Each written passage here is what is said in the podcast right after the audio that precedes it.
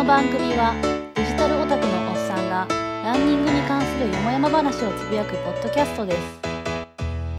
えーまた久しぶりにロングバージョンです。まあバージョン管理がもうデタラメになってきててどこにソースがあるのかよくわからないような状態になってきてるんでもうやめようかなとは思ってるんですけども一応話題を振り分けてるんでロングバージョンという形でお送りします。で今回は9月30日がポッドキャストの日だったということにちなむわけでもないんですけどもポッドキャスト絡みの話をいくつかします。マグロでポン！綾候補です、初めて聞いてる人もいるので、うん。メンバーの一人の綾候補は、うん。なんと、うん。ちょっとあれなんですよね、うん。白血病なんですよね、うん、白血病になっちゃった。うーん。だからちょっといきなりメンバーが一人かけるうん。ピンチにこの番組は陥ってるんですけれうんそどうそう。まあけどでまずテレビドラマで「お耳に合いましたら」っていうのがあって楽しみに見てました。でそれが9月30日最終回でした。ポッドキャスト配信者として共感できるとかっていうのは最初の12回ぐらいでしたけどね、まあ、あとドラマとして面白い展開があったりとか、まあ、味変会なんていうのは芸達者揃いの人が全然違う話されてたりとか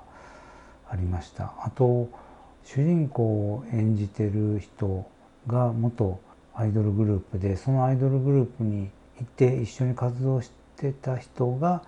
ゲスト女優として参加された回。あれダンボールラジオどうのこうのっていうやつですね。まあ話も結構感動的だったしエンディングで彼女が一緒に踊ってるっていうのも面白かったですね。さすがですし。ただやっぱそれまで散々踊ってきた高村美園役の人の踊りのキレの良さには及ばない。いうところも面白かった。あとこのエンディングが毎回違うところで踊られてて一部だけですけども振りが違ってたりとか。で最後の方だとその回でフォーカスされた人たちがそのお店のお客さんとしてご飯食べてたりというのがあったりというのも面白かったですね。で私的にはまあ本当最初の2回ぐらいでしたかね。ポッドキャストの話特に2回目のあの機材の話なんていうのは身につまされるものがあったりしました。ただエゴサーチして否定的な意見があって落ち込んでそんなん気にする必要ないよとかっていう話ですけどもまあそういうのに共感される声もいくつかのポッドキャストで聞いたんですけどもね。私なんかは関係ない話かなと思いましたね。あとよくあの辺のドラマで見るんですけども営業活動の薄っぺらさっていうかうんそんなんでビジネスもあるんかなとかっていうのをよく思い知らされますね。できる営業マンがうまくいかなくて何回もチャレンジして最後同居だったことが分かって制約するとかあと思いつきだけで何か言ったやつが社長に受けてみたいなそんなもんかビジネスってっていう感じはしますね。まあもちろん面白くするためにデフォルメしてるっていうのはあるんでしょうけどもそのデフォルメの方向がどうかなと私なんか長い間一般企業に勤めてる人間としては思いますね。まあそんな意見は無視して構わないと思うんですけどもまあただ全体的に面白いドラマだったんじゃないかなと思います。とにかく女優さん特にあの主人公の女優さん役を演じてるっていうようなそんな感じじゃない表情っていうか受け答えとかすごくうまくていいなと思いましたね。たまに言うあの「は」みたいなあれが私は大好きでした。ああと大事なこと忘れてました。この番組は Spotify と連携してて彼女が番組中で収録して配信したという体で Spotify 上のポッドキャストに番組が本当に上がってます。ちゃんと番組とシンクロしてて第1回目はアートワークは食べ物の写真なんです。でも第2話で番組中でロゴ作ったっていうエピソードそれは後で語られるんですけどもその時に作ったであろう番組ロゴに2回目以降は変わってます。でしかも音も変わってるんですね。2回でマイク買って音が変わるっていうエピソードあるんですけども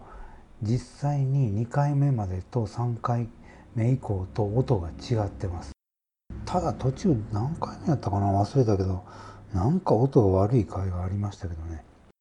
あと後輩の男の子がジングルを作ったっていう話があるんですけどもちゃんとその回以降番組の最初にジングルが入ってます。あと番組は途中オリンピックかなんかの影響だと思うんですけども一回飛んでるんですね。だけどポッドキャストは関係なくその週も配信されてました。それはテレビでは一切触れられてないですね。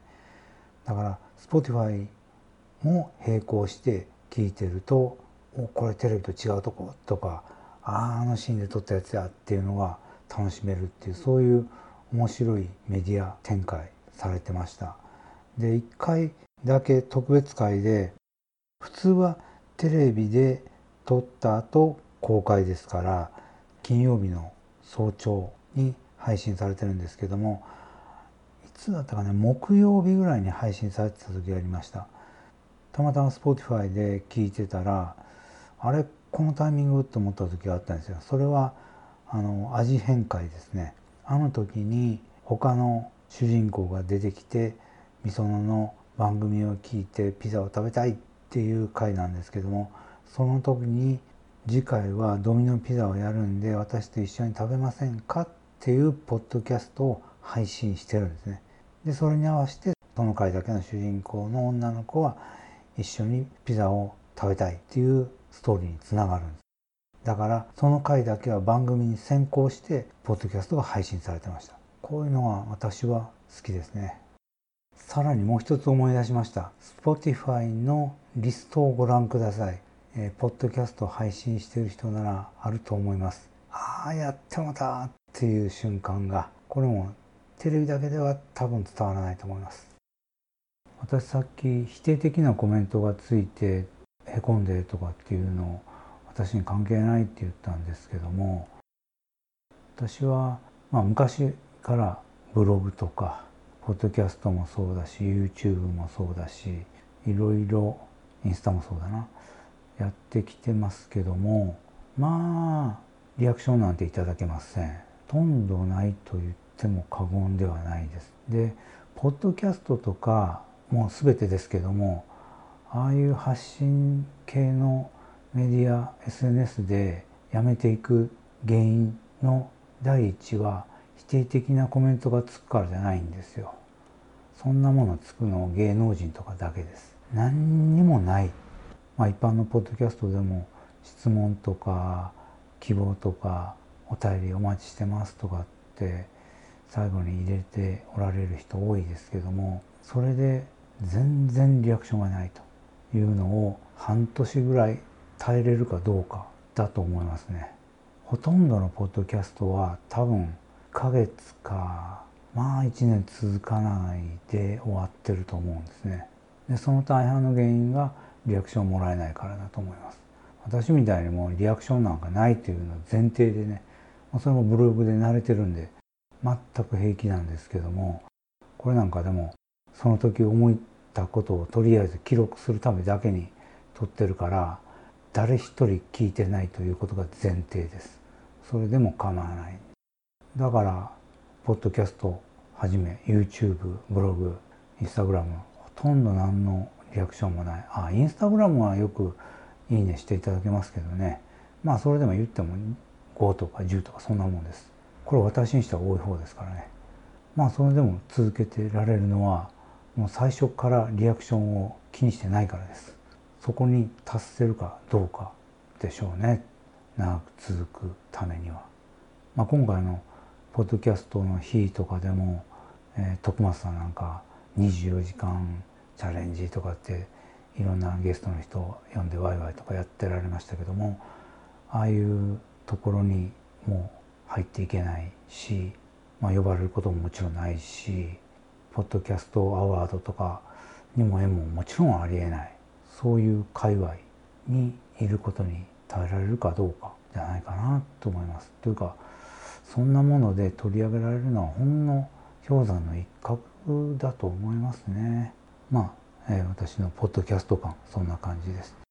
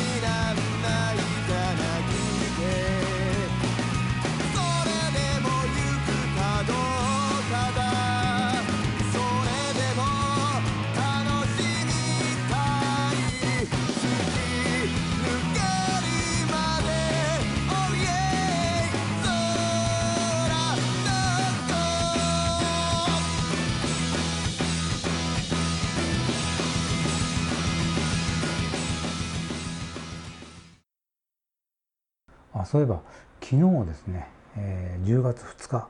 パリ・ルーベ女子が開催されました。で天気悪かったらしくてパフェ区間は本当に地獄になってたみたいです。転倒につく転倒ですね。で前の方で転倒したらまあその直近にいる数人が巻き込まれるのは珍しくないですけども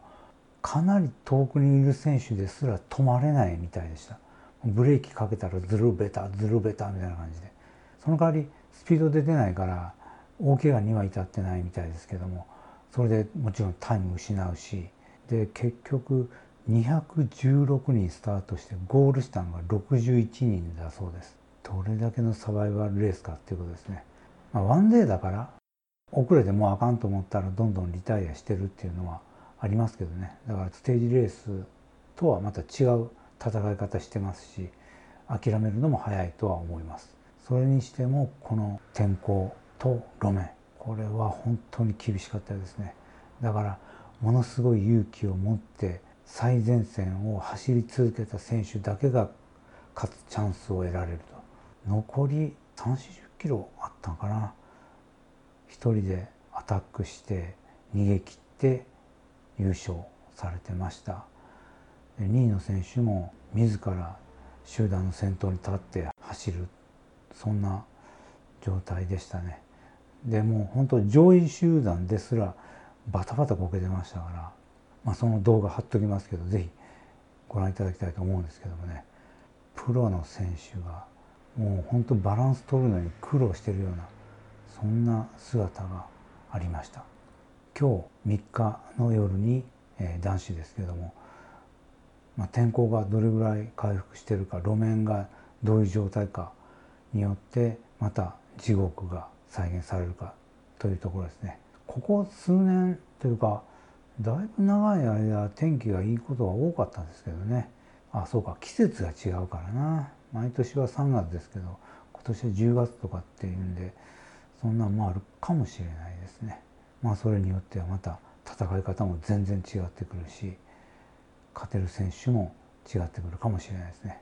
また結果はショートバージョンで話すと思います。そんなとこかな。ああと10月10日にシカゴマラソンが、えー、久しぶりにというか1年ぶりかな。に開催されるようです。小藤とヘラーがエントリーしてるみたいですね。エリートクラスでどういう選手が出るのかまではちょっと知らないですけども久しぶりの大きなレースですね。またエリートクラスでどんな選手が何入って優勝するか楽しみに待ちたいと思ってます。ではパン屋でした。ティンサグル花やちみさちにすみてうやぬゆしぐとやちすみり。ティンヌムリブシア、弓は弓